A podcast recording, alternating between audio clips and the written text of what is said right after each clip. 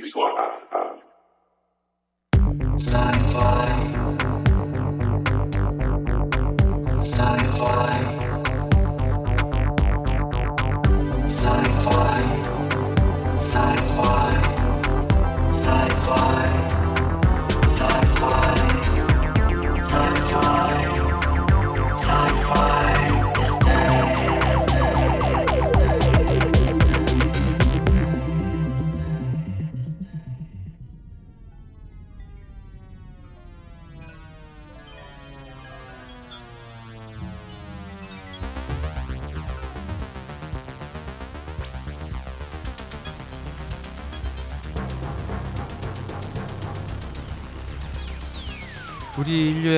과학기술이 진보하고 발전할수록 저 너머 또 다른 누군가가 그것을 저- 계속 지켜보면서 경고의 메시지라도 보내지 않을까 걱정되기도 합니다.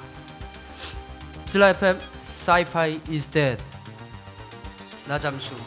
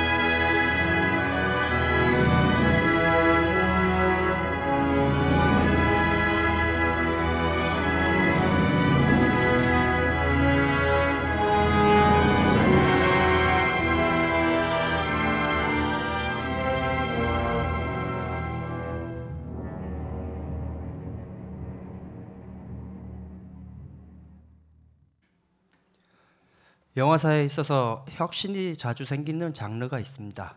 바로 스릴러 공포 장르죠. 알프레드 히치콕, 스탠리 큐브릭, 스티븐 스필버그 등 거장으로 칭송받는 감독들이 장기를 십분 발휘하던 장르가 공포 스릴러 서스펜스들이잖아요. 그만큼 관객의 마음을 들었다 놓았다 하는 연출이라는 것이 영화를 만드는 매력의 핵심 요소였던 거죠. 사이언스 픽션 영화들도 결코 이 서스펜스로부터 멀지 않습니다. 미래에는 지금은 상상하기 어려운 상황에서 공포를 일으키는 존재는 더더욱 넓게 자유롭게 생각할 수 있을 테니까요. 오늘 소개해드릴 영화는 바로 이 SF 공포 영화의 전환점을 만들어낸 세기의 역작 에일리언입니다. 1979년 리들리 스콧 감독이 연출한 에일리언은 그 전까지 B급 영화에서나 소재로 쓰이던 SF와 공포를 한데 어우러 알 수 없는 근원적 공포감을 뛰어난 완성도로 효과적으로 연출하면서 지금까지도 찬사를 받는 명작이 되었습니다. 에일리언도 다른 명작들처럼 수많은 컬트 매니아들을 생겨나게 할 디테일로 가득 차 있었는데요. 일단 Xenomorph라고 후대에 알려지게 되는 에일리언 외계 생명체의 디자인입니다. HR 기거의 세계관과 스타일링으로 완성된 외계인 디자인은 현재까지도 전후무후한 외계 생명체의 모습이죠. 기거의 작업 방향은 인간의 원초적 공포심을 일으키는데 초점이 맞춰져 있었습니다. 뭐 인간의 어떤 신체의 일부를 아주 뭐 디폼 뭔가 변형시켜서 기괴하게 연출하고 만들어내는 그런 모습들이 사람이 어, 근원적으로 공포를 가질 수 있는 그런 거였다고 저는 생각하거든요. 어, 기거의 어, 그 리들리 스콧 방, 감독은 기거의 작품들 중 네크로놈 4라고 하는 작품이야말로 에일리언의 괴물 이미지다라고 생각해서 거의 작품 그대로의 디자인으로 에일리언을 만들어내게 됩니다. 조각가이기도 했던 기거가 에일리언 수트 제작에 직접 참여한 것은 유명한 얘기죠. 지금까지도 당시의 수트는 최고의 명품으로 팬들에게 인기가 높습니다. 오히려 제작비가 늘어나고 더 화려해졌던 2편, 3편, 4편들의 수트보다 1편의 수트가 HR 기거의 진정한 디자인이다. 뭐 이런 평들을 받는 것 같아요. 어, 제작 재료에 실제 인간의 두개골을 사용했다고 합니다. 턱뼈만 따로 떼어내서 에일리언의 턱 재료로 사용했고요. 머리 부분의 재료를 반투명 소재를 사용해서 얼핏 보면 검은색의 길쭉한 이런 어, 길쭉한 머리의 형태지만 빛을 비춰보면 인간의 두개골이 희미하게 들여다 보이도록 고안했다고 해요. 진짜 섬뜩하지 않습니까? HR 기건은 에일리언 concept art로 영화계에서 유명해지긴 했지만 사실 그 이전에 수많은 명 밴드들의 커버 디자인으로도 유명했어요. progressive rock 선두주자 키스 에머슨이 이끄는 에머슨 레이크 앤 파머의 Brain Salad Surgery라는 앨범의 커버 artwork로 유명합니다. 그리고 더비 해리의 데비 해리의 KooKoo 앨범의 커버도 어, HR 기거가 작업하였죠. 한번 듣고 오시겠습니다. 에머슨 레이크 앤 파머의 예루살렘.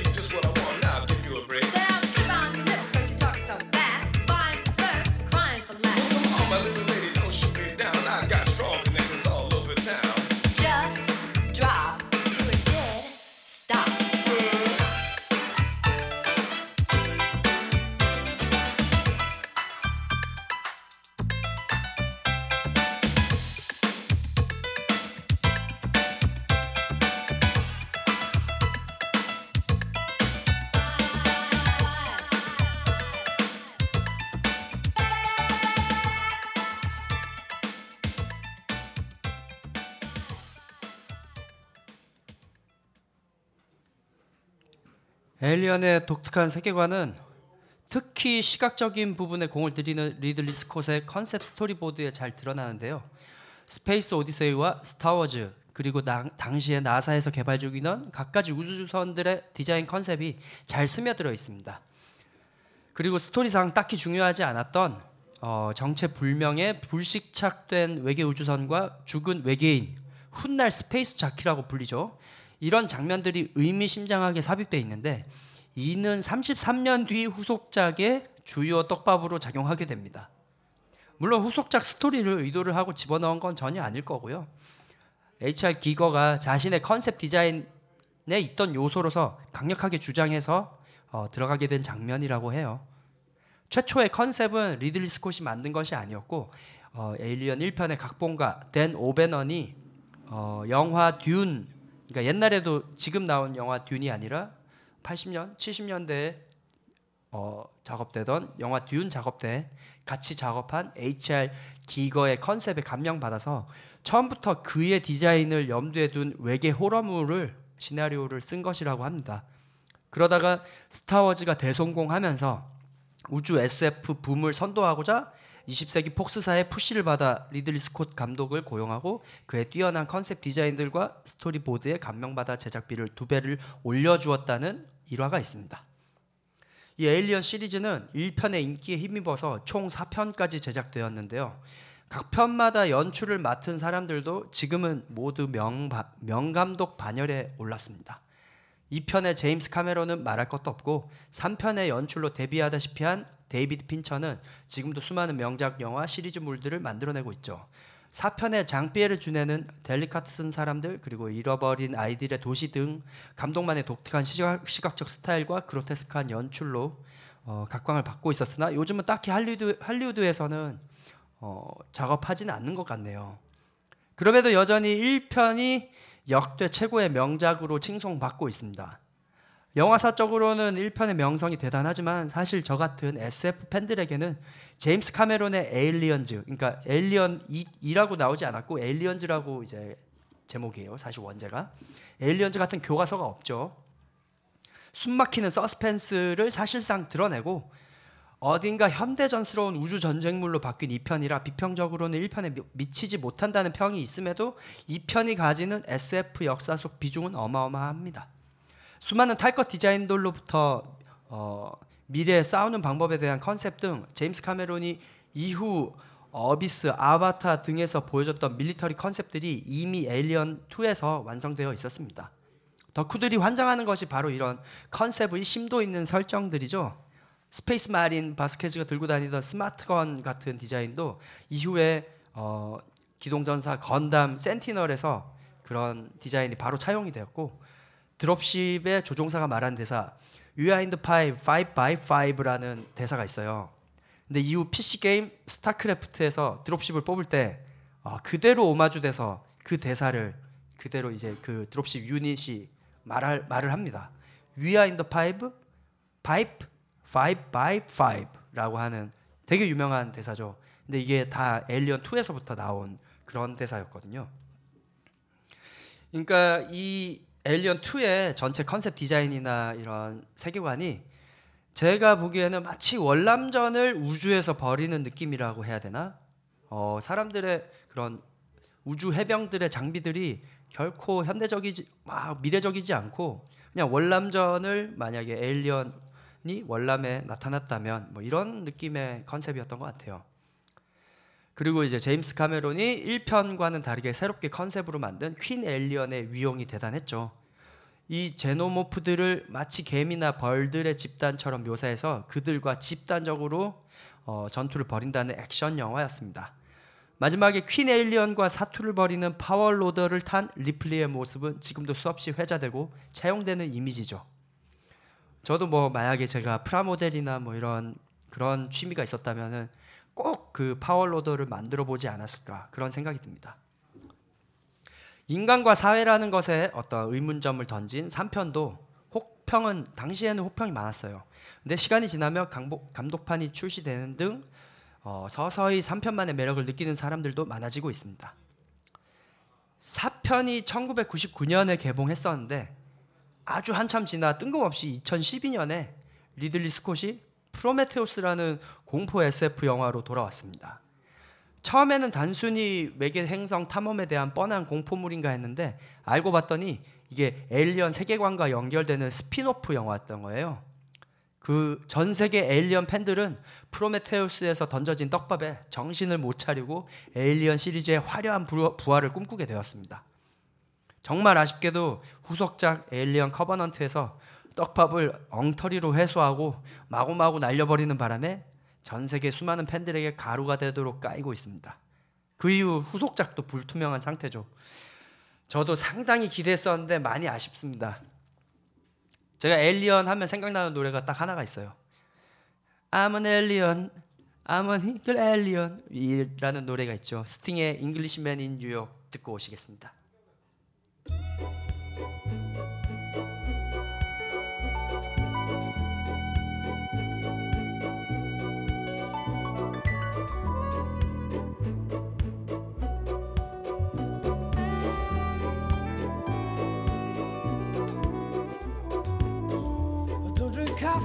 Take tea, my dear.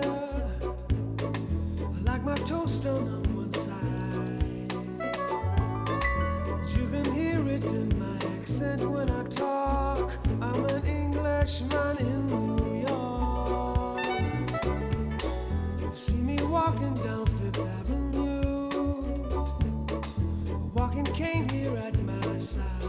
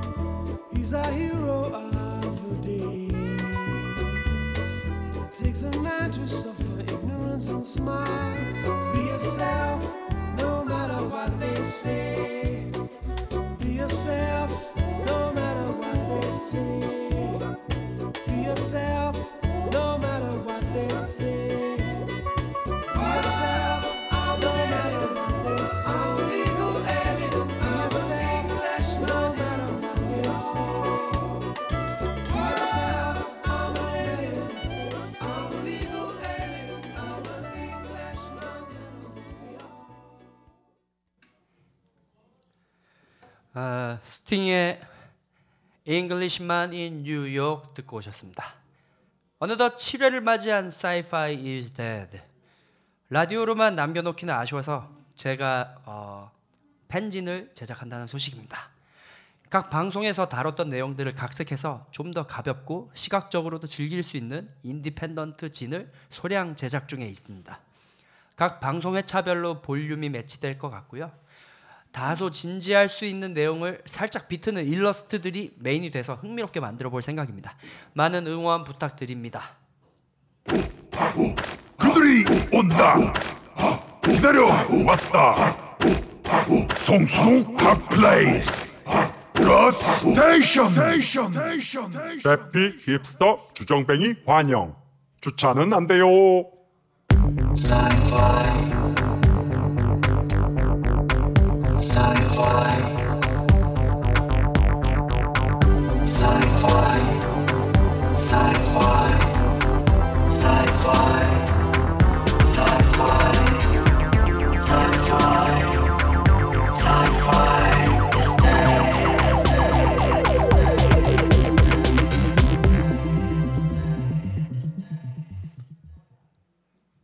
이번 코너는 각종 공상과학 기술에 대한 소개를 하는 이런 것도 가능해?입니다. 오늘은 첨단 비행기가 나는 원리인 양력의 오해와 진실 그리고 첨단 항공 기술의 핵심 추진 엔진의 역사와 미래에 대해 다뤄보고자 합니다. 이 비행기는 어떻게 신기하게 하늘을 나는 것일까요? 공기 중에서 빠르게 날아다니는 것들 대부분은 양력이라는 것을 이용합니다. 영어로 lift라고 해요. 양력이란 무엇일까요? 양력은 흐르는 유체 속에서 수직의 방향으로 작용하는 힘을 말합니다. 유체 흐름이 변화하면서 생기는 압력 차이에 의해 아래 방향으로 힘을 받게 되는 것이죠. 뭐 아주 기본적인 것은 뉴턴의 작용과 반작용의 법칙이라고 보면 됩니다. 그런데 교과서나 여타 과학기술 관련 교양 서적들에서 쉽게 설명되어 있는 바로는 어, 베르누이의 방정식에 따라 날개 윗면에 주어진 곡선의 경로가 날개 아랫면보다 더 길고 동시에 날개 앞에서 출발한 공기는 날개 뒷면에서 또 동시에 만나야 하기 때문에 윗면을 지나는 공기의 속도가 굉장히 빨라지므로 압력이 낮아져서 양력이 발생한다고 합니다. 그리고 이 내용은 별 비판점 없이 수많은 교양서적, 항공교범 교과서에 양력의 발생 원인으로 기재되었고 20세기 내도록 어, 별로 정정되지 않고 정답처럼 세상에 퍼지게 됐어요. 그 이유는 생각보다 양력의 발생 원인이 과학적으로 아주 복잡한 유체 역학을 고려해야 알 수 있기 때문에 어, 단순한 교양 수준으로는 일반인들에게 설명이 쉽지 않았고 더 쉬운 얇은 날개의 이론, 그러니까 그런 베르누의 방정식을 사, 활용하는 게 얇은 날개 이론이거든요. 얇은 날개 이론에서 단순히 공기가 날개 위아래를 동시에 통과할 때 곡선에 의해 서로 속도가 달라지고 양력이 발생한다고만 하였죠. 그런데 사실은 발생, 양력을 발생시키는 원리를 엄밀히 계산하려면 단순히 공기의 반작용이 아니라 공기라는 유체의 점성이라고 하는 걸 고려해야 한대요. 점성, 찐득찐득한 그런 걸 말하겠죠. 점성이라는 것은 마찰력과 관련이 있다고 합니다. 이 camber라고 불리는 날개 전면에 어떤 만들어진 각에서 공기의 흐름이 충돌할 때 이 점성에 의해 항력이 발생해야만 양력이 생긴다는 점인데요. 여기서부터 수학적으로 아주 복잡해집니다. fluid mechanics, 그러니까 유체 역학의 영역으로 진입하게 되는 것이죠. 정확한 양력을 계산하려면 나비에 스토크스 방정식이라는 걸 풀어야 한다고 합니다. 그런데 문제는 이 나비의 스토크스 방정식은 지금까지 알려진 방정식 중에 가장 해를 어려, 구하기 어려운 미분 방정식 중 하나이며 그 유명한 7대 밀레니엄 문제 중에 하나라는 사실이죠. 아직도 해를 닫힌 형태로 나타낼 수가 없고 해가 존재하는지 그리고 몇 개인지조차도 증명되지 않았다고 합니다. 그래서 컴퓨터를 사용해 근사치를 수치 해석적으로만 나타낼 수 있습니다. 그나마 최근에 슈퍼컴퓨터 기술이 발달해요, 발달하여 간단한 형태의 물체 주변 난류, 유동 등은 수치적으로 풀어내고 있긴 합니다만 2020년 현재도 어, 복잡한 전투기나 민항기 동체 전체를 따라 흘러가는 유체의 움직임을 정확하게는 풀어낼 수 없대요. 이런 유체 역학은 마찬 어, 기상 예보에도 마찬가지로 적용되는데 이 유체 역학을 얼마나 잘 풀어낼 수 있는지가 일기예보의 정확도를 좌우한다고 합니다. 100여 년 전에 이미 비행기가 발명되었기에 비행기가 나는 원리에 대해 쉽게 이해할 수 있을 거라 넘겨 짚었던 것이 알고 봤더니 최첨단 유체 역학으로도 정확하게 양력을 계산해내지는 못하는 상태라는 게 이 과학의 진정한 재미 아닐까요? 어쨌든 완벽한 이론에 앞서 인간의 경험과 시행착오들은 혁명을 이루는 데는 부족함이 없었던 것 같습니다. 이 양력하면 생각나는 노래가 저도 바로 있어요. 리안나의 Lift Me Up 듣고 오시겠습니다. Lift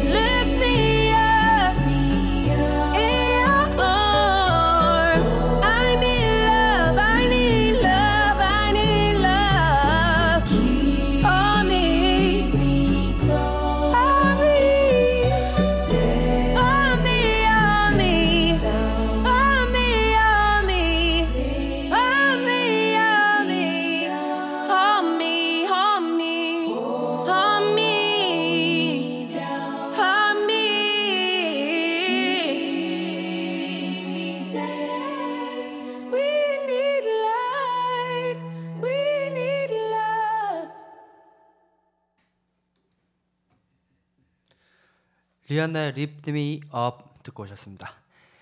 양력의 이론적 난해함은 차치하고 어떻게 양력을 얻어내는 동력 기관을 개발하게 되었을까요?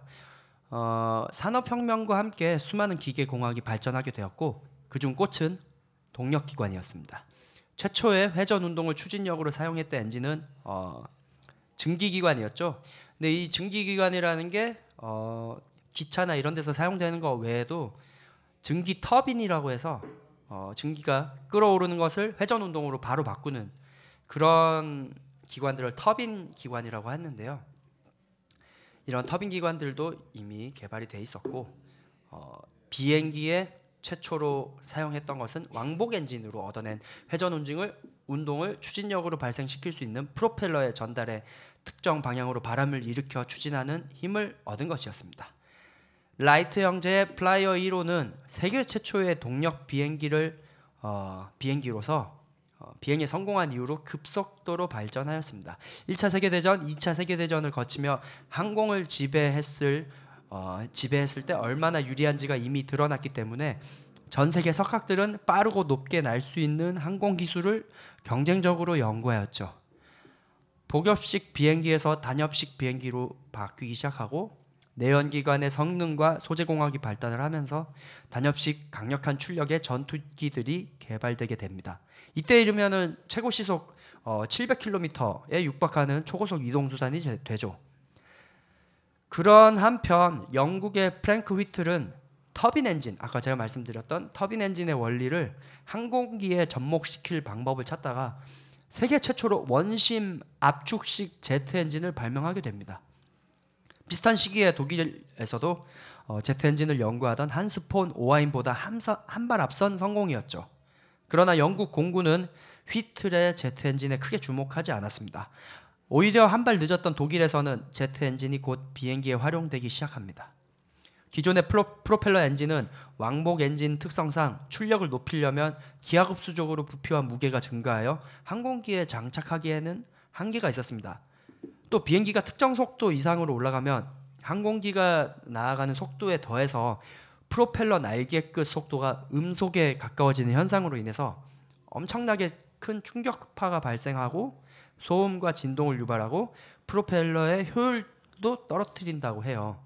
지금도 프로펠러 비행기들은 많지만 대다수는 터보 프롭이라고 하는 터빈 기관의 어, 프로펠러 엔진입니다. 이 음속을 넘어서는 초음속 비행이 가능해진 것은 프로펠러의 역할을 하는 블레이드가 엔진 내부로 들어가서 음속 회전으로부터 자유로워졌기 때문인데요. 게다가 단순한 구조로 인해 신뢰도가 훨씬 높았습니다. 어, 이 엔진을 이제 터보 제트 엔진이라고 해요. 그러나 저속에서 연비가 크게 떨어졌던 터보 제트 엔진은 곧 효율이 높은 터보 팬 엔진으로 대체되게 되죠. 터빈을 거치지 않는 연소하지 않은 공기를 별도의 팬으로 밀어내 추진력을 얻는 방식입니다. 한편 고속으로 날아야 하는 전투기들은 터보제트 엔진을 주로 사용하는데요. 이 또한도 80년대 이후에는 개량된 터보팬 엔진으로 바뀌게 됩니다. 제트 엔진의 핵심은 비행기가 초음속일 때 엔진의 팬은 초음속이지 않게 설계하는 것이죠. 그리고 아주 빠른 초음속은 애프터 버너라고 하는 기술을 통해 구현하게 됩니다. 그 제트 엔진 연소실 그러니까 연료를 분사해서 연소시키는 연소실 뒤에 추진가스에는 이미 산소가 다 타고 없습니다. 그러나 터보 팬으로부터 나오는 음, 바이패스된 기류에는 산소가 그대로겠죠.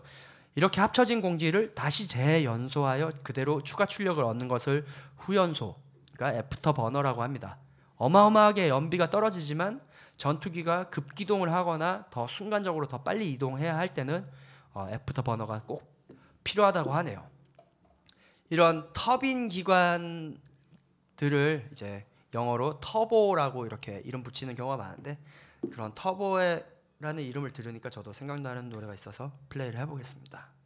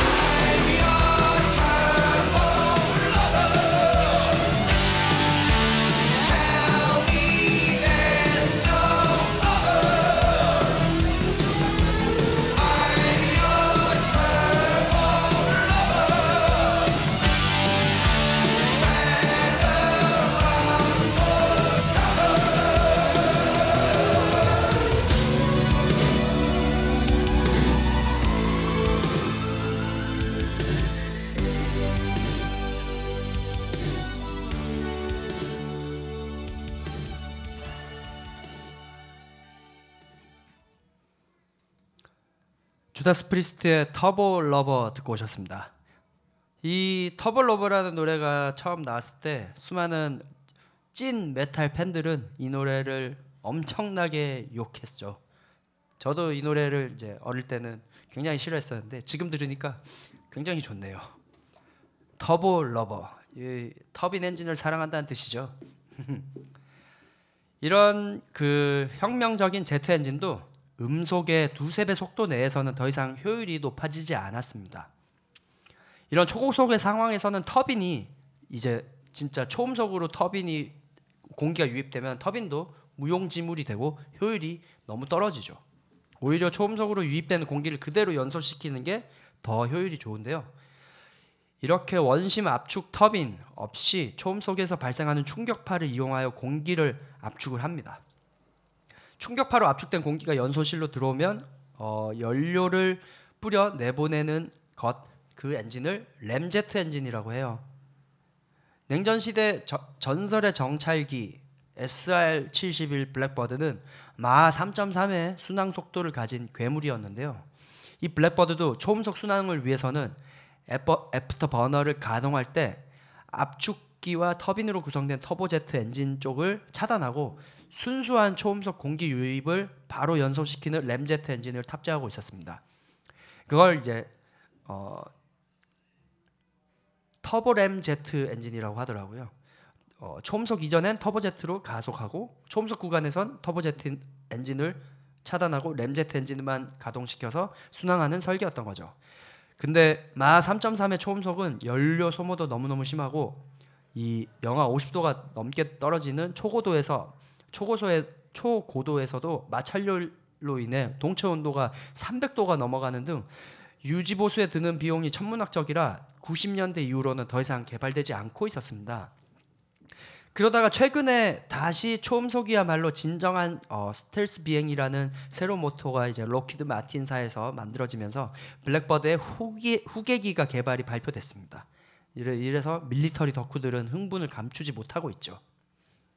이런 램제트 엔진도 이미 어마어마한 속도를 내는 엔진인데 최근 연구 개발은 극초음속 시대로 가는 방향이기에 이전의 램제트 엔진으로는 도달하지 못하는 속도와 목표가 되고 있습니다. 램제트 엔진은 초음속으로 밀려 들어오는 공기가 내부의 온도와 압력과 만나 발생하는 충격파를 압축기로 사용하는 건데요. 마하 5 이상의 속도에서는 이 충격파가 너무 강력해서 효율이 오히려 떨어지고 내부 압력과 온도가 지나치게 올라가 버려 문제가 발생해요. 그래서 고안된 것이 스크램 제트 엔진입니다. 스크램 제트 엔진은 supersonic combustion ramjet 엔진의 줄임말로 말, 그래, 말 그대로 초음속 연소 램 제트 엔진입니다. 유입되는 공기를 바로 충격하지 말고 여러 개의 경사진 경로로 초음속으로 그대로 흘려보내 연소시킨다는 개념인데요. 초음속으로 흐르는 공기에 연료를 분사하여 연소시키는 것이 사실 너무 어려운 과제죠. 그러니까 태풍 속에서 어, 성냥불을 켜는 것 같은 그런 수준의 난이도라고 합니다. 연구 개발은 60년대부터 있었지만 아직도 실증기 개발에만 머무른 상태인 거죠.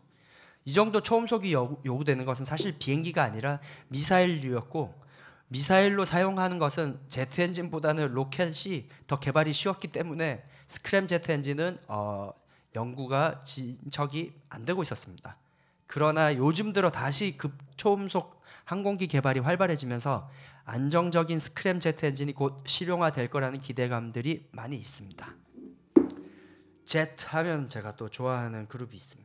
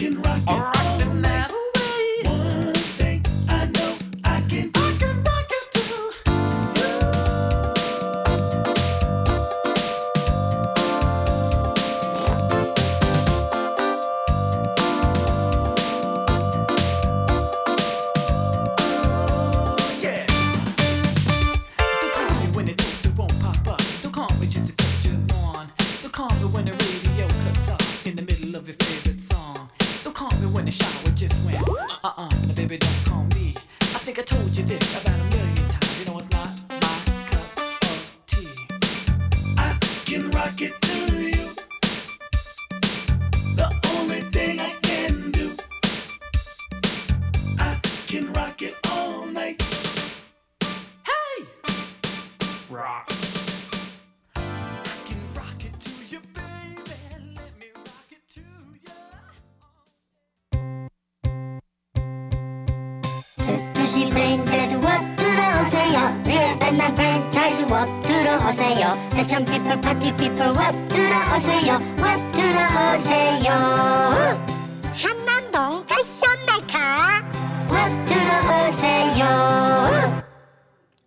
Sci-Fi Is Dead 나잠수입니다.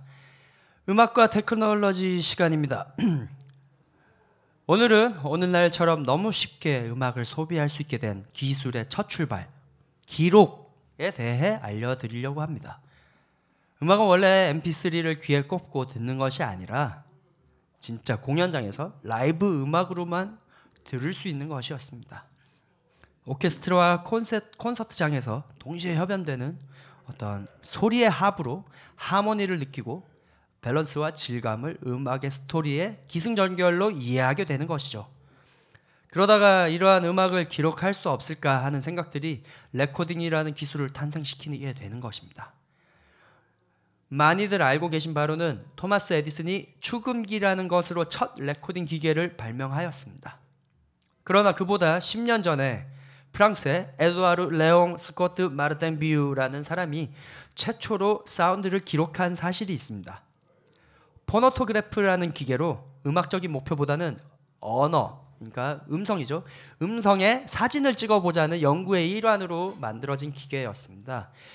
얇은 도료로 도포된 유리 위를 어, membrane에 연결된 stylus가 가로 방향으로 궤적을 그리게 되어 있었어요. 있었어요. 물론 기록물을 재생하는 용도로 만들어진 건 아니었습니다. 그 이전에도 사운드를 기록하는 일은 있었죠. 그러니까 뭐 지진파를 어, 기록한다던가 어, 소리굽쇠에 stylus를 연결해서 종이에다가 써낸다던가 뭐 그런 거는 예전부터 있어 왔습니다. 근데 스코트 마르팅 비오의 phonautograph는 2008년 그러니까 최근이죠 비, 비교적 프랑스 특허청에서 First Sounds라고 하는 오디오 연구자 그룹에 의해 그 가치가 재발견된 특이한 케이스예요. 로렌스 버클리 국립연구소라는 곳에서 과학자들에 의해 그 기록이 digitize 되었고 어, 그것을 어떤 식으로 재생할 수 있을지 어, conversion을 한 결과 사람의 음성을 확인할 수 있었습니다. 그러니까 phonautograph로 그려진 그 궤적을 디지털로 옮긴 다음 그것을 어떻게 재생할 수 있을까 어, 연구를 해서 어, 파형의 형태로 conversion을 했더니 사람의 음성이 발견이 된 것이죠. 그로 인해서 토마스 에디슨의 phonograph보다 더 이른 방- 발명품으로 인정받게 되었습니다. 그러면 그 포, 포, phonautograph로 기록된 사람의 음성을 한번 들어보실게요.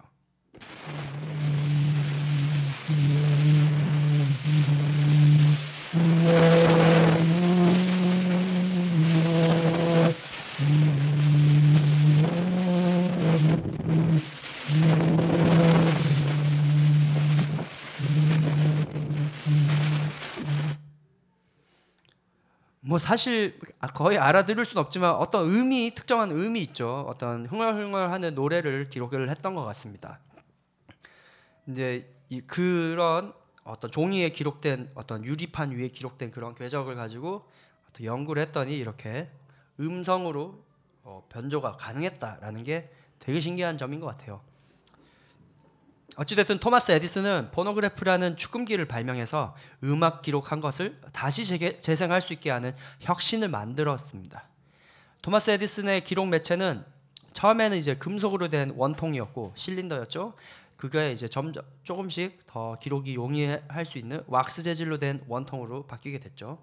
원통을 회전시키면서 스타일러스 그러니까 바늘이 소리를 기록하고 그것을 다시 회전시키면 기록된 파형이 스타일러스를 진동시켜 증폭관으로 소리가 나는 구조였습니다. 이런 방식은 당시 phonograph의 주 목적이었던 비즈니스 소통에는 몇 가지 이점이 있었으나 엔터테인먼트 산업에서는 아주 큰 단점을 가지고 있었죠. 바로 대량의 복사본을 만드는 것이 어려웠다는, 어려웠다는 점입니다. phonograph의 실린더를 복사하기 위해서는 어, pantograph 메커니즘이라는 걸 이용해야 하는데 사실 이게 별게 아니고 그냥 여러 대의 축음기가 원본 사운드를 축- 가진 축음기와 연결되어 재생되는 소리를 그대로 다시 기록하는 방식이었습니다. 사실 복사가 아니라 열화된 다중의 레코딩이었던 것이죠. 게다가 25번 정도 레코딩하면 원본이 손상되어 더 이상 쓸 수가 없었습니다. 다행히 1902년 경에는 이 원통 레코드를 성공적으로 성형 복사하는데 해내는 프로세스가 개발되긴 해요. 그러니까 어, 소리를 그대로 이어서 소리로 기록하는 게 아니라 이 파형이 만들어진 틀을 그대로 성형 몰드 몰드에 넣고 찍어낸다 이 뜻이죠. 이윽고 왁스 실린더는 gramophone이라고 하는 새로운 레코딩 기계와 경쟁하게 됐습니다. 에밀 베를리너가 특허낸 gramophone은 에디슨의 phonograph와는 달리 원판 디스크를 회전시켜 기록하고 재생하는 방식이었죠. 원판에 이제 곡선을 그리면서 기록을 하게 되면 어쩔 수 없는 왜곡이 발생합니다. 왜냐하면 파형은 어, 앞으로 진행하는 것이지 원을 그리면서 재생을 하게 되면은 이 페이지 파형에 있어서 어쩔 수 없는 왜곡이 발생하거든요. 어 그리고 기록 매체의 품질도 포노그래프에 비해서 안 좋다는 평을 많이 들었습니다. 근데 이제 혁신적인 점은 대량 복사가 매우 쉬웠다는 점이죠.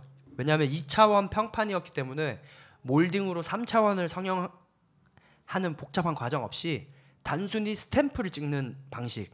그러니까 지금도 LP를 찍을 때 플라스틱 이 원형 성형 덩어리를 어, 판에다 올려놓고 이 원판 원판 metal plate를 찍어서 어, 성형을 해내잖아요. 그런 식으로 굉장히 간단하게 stamping하는 것만으로도 어, 복사를 해낼 수가 있었다는 거죠. 이것은 결국 음반 산업으로 이어지게 됩니다. 그러니까 베를리너의 gramophone은 개량을 거듭해서 20세기 초 LP 시대 이전 SP 그러니까 standard playing record 산업의 주축이 되었습니다. 이렇게 만들어진 standard play 이 레코딩 유명한 곡을 한번 들어보겠습니다. 빌리 할리데이의 I'll Be Seeing, Seeing You라는 노래입니다.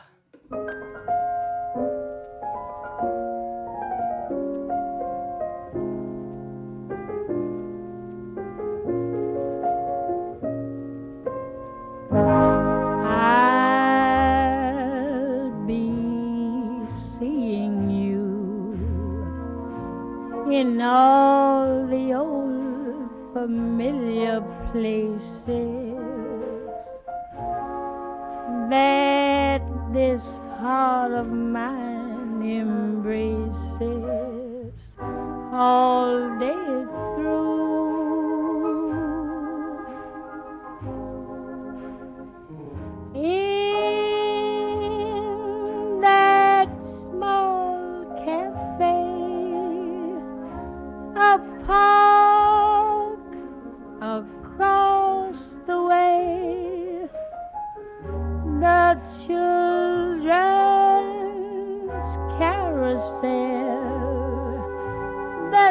chestnut trees, the wishing well. I'll be seeing you in every lovely summer's day, in everything that's light and gay. I'll always think of you that way. I'll find you in the morning sun. And when the night is new, I'll be looking at the moon, but be seeing you.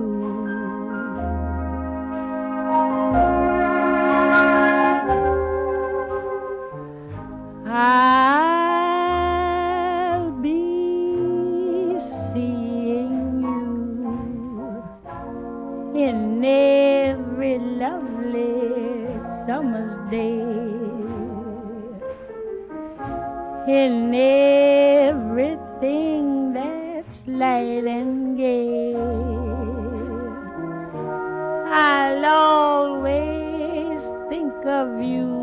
way.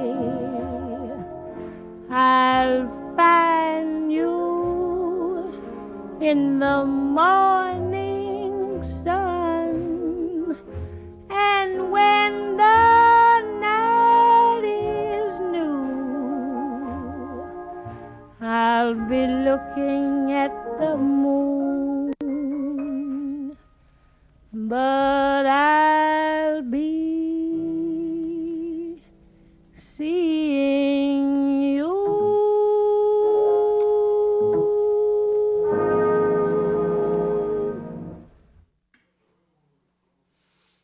SP standard play는 어, 여러 가지 개량이 거듭되긴 했지만 근본적으로 재생 시간이 너무 짧았습니다. 그리고 전기를 활용한 증폭 기술이 아직 덜 실용화된 상태에서 gramophone의 물리적인 증폭 장치인 사운드 박스가 너무 무거웠기 때문에 stylus의 마모 정도가 너무 커서 한 곡을 들으면 바늘을 갈아줘야 했대요. 소비자 입장에서는 정말 비경제적이었죠. 결국 1948년 신소재였던 플라스틱, 그러니까 2차 세계 대전을 통해서 이런 신소재들도 개발되게 됩니다. 플라스틱을 활용한 염화 비닐 수지로 만들어진 LP의 등장으로 SP는 몰락의 길을 걷습니다. 무엇보다 LP는 회전수를 절반 넘게 줄여 한 면당 22분 30초까지 녹음할 수 있었기 때문에 장시간 플레이에 오페라나 재즈곡 수록이 가능했고 정규 음반이라고 하는 곡수의 개념을 만들게 됐죠. 컬럼비아 레코드에서 개발한 LP는 종전의 SP에 비해 획기적으로 긴 플레이 시간을 가지고 있어서 long play record라 LP라고 불린 것입니다. 게다가 신소재였던 고분자 플라스틱의 안정성으로 그 이전엔 이제 셸락이라고 해서 약간 그 송진 같은 거예요. 그러니까 장뇌 뭐 이런 건 것 같은데 그런 것들이 가질 수 있는 세밀함과 보다 훨씬 더 정교한 어, engraving groove를 만들 수 있었던 거죠. 이 홈을 더 정교하게 팔 수 있었기 때문에 어, 15,000헤르츠 대역까지 기록이 가능해졌습니다. 그리고 전기 레코딩과 증폭 기술의 발달로 사운드 박스가 이제 더 이상 필요 없게 됐고요. 손잡이와 지지대만으로 이루, 어진 픽업이 가능하게 돼서 stylus가 판을 누르는 압력이 획기적으로 가벼워지게 됐죠. stylus의 재질도 종전의 내마모성이 낮은 철에서 다이아몬드나 사파이어로 대체돼서 훨씬 오래 쓸 수 있게 되었고요. 한편 경쟁사 RCA 그러니까 컬럼비아 레코드에서 LP를 개발했고 RCA 빅터에서는 1949년에 45 RPM 음반을 내놓았습니다. 그러니까 LP는 33.3 RPM이었고 이 RCA에서 내놓은 판은 45 RPM 음반을 내놓은 거죠. 재질이나 재생 기술은 LP와 동일했고 레, 레, 레코드에 꽂는 구멍이 커서 도넛반이라고 불리는 요즘도 이제 가끔 볼 수 있는 싱글 앨범이나 어떤 EP 이런 데서 보이는 그 바로 그 앨범입니다. 음질은 SP에 비해 확실히 좋아졌지만 한 면당 어, 10분 정도밖에 담을 수가 없었어요. 그래도 대중음악의 싱글 음반 발매로 쓰였고 나중에는 EP 그러니까 extended playing 그러니까 싱글에 비해서 몇 개 더 들어간다 이런 뜻으로 EP라는 그 표현이 생긴 거예요. extended playing record라는 명칭으로 불렸습니다. 그리고 이건 10인치 반에 대한 얘기고요. 7인치 더 작은 7인치 레코드는 이제 싱글들을 발매할 수 있는 좋은 수단으로 어, 불리게 되죠. 이 전 세계 최초로 발매된 45 RPM 앨범 노래를 한번 들려드리겠습니다.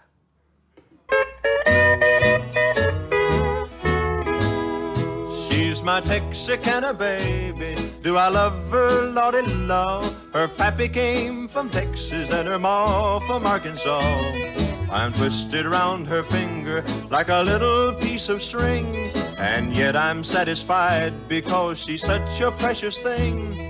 If she hauled off and slapped me, I would never feel the sting. She's my Texicana baby.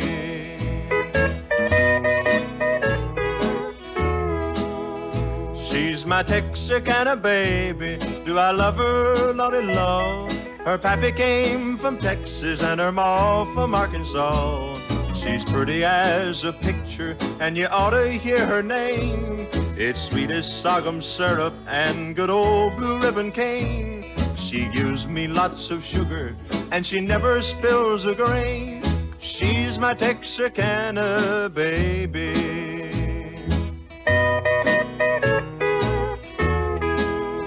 She's my Texarkana baby. Do I love her? Lordy Lord. Her pappy came from Texas and her ma from Arkansas.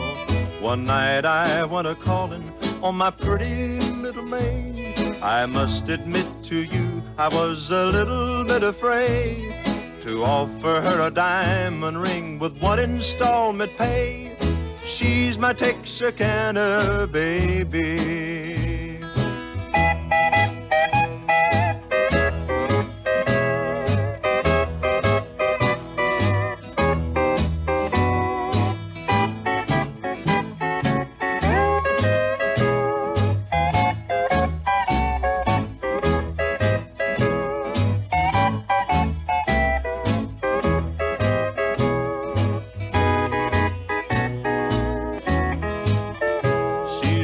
My Texarkana baby. Do I love her? Lordy Lord. Her pappy came from Texas and her ma from Arkansas. She's got two eyes that twinkle like a good old country star. She's got a perfect figure that'll stop you where you are. Why, every time I look at her, I think of my guitar. She's my Texarkana baby.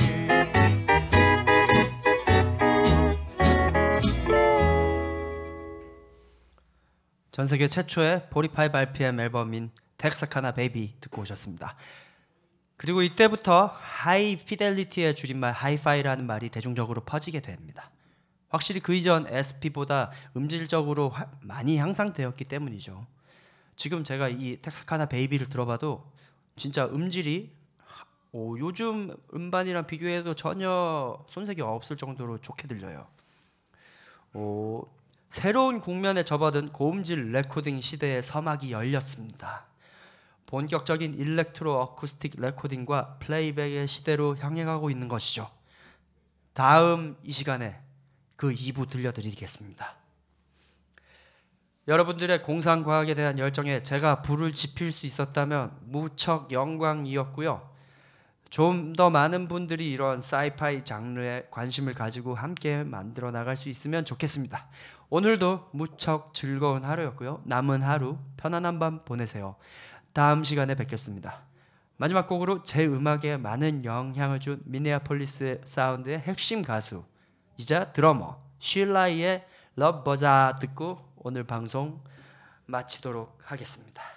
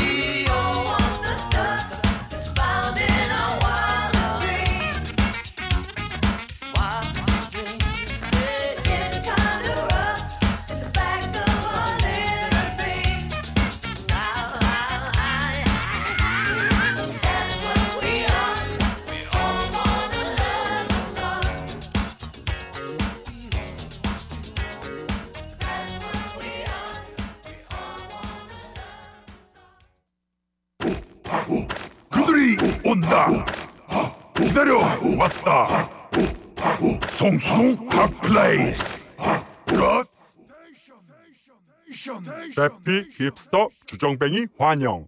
주차는 안 돼요.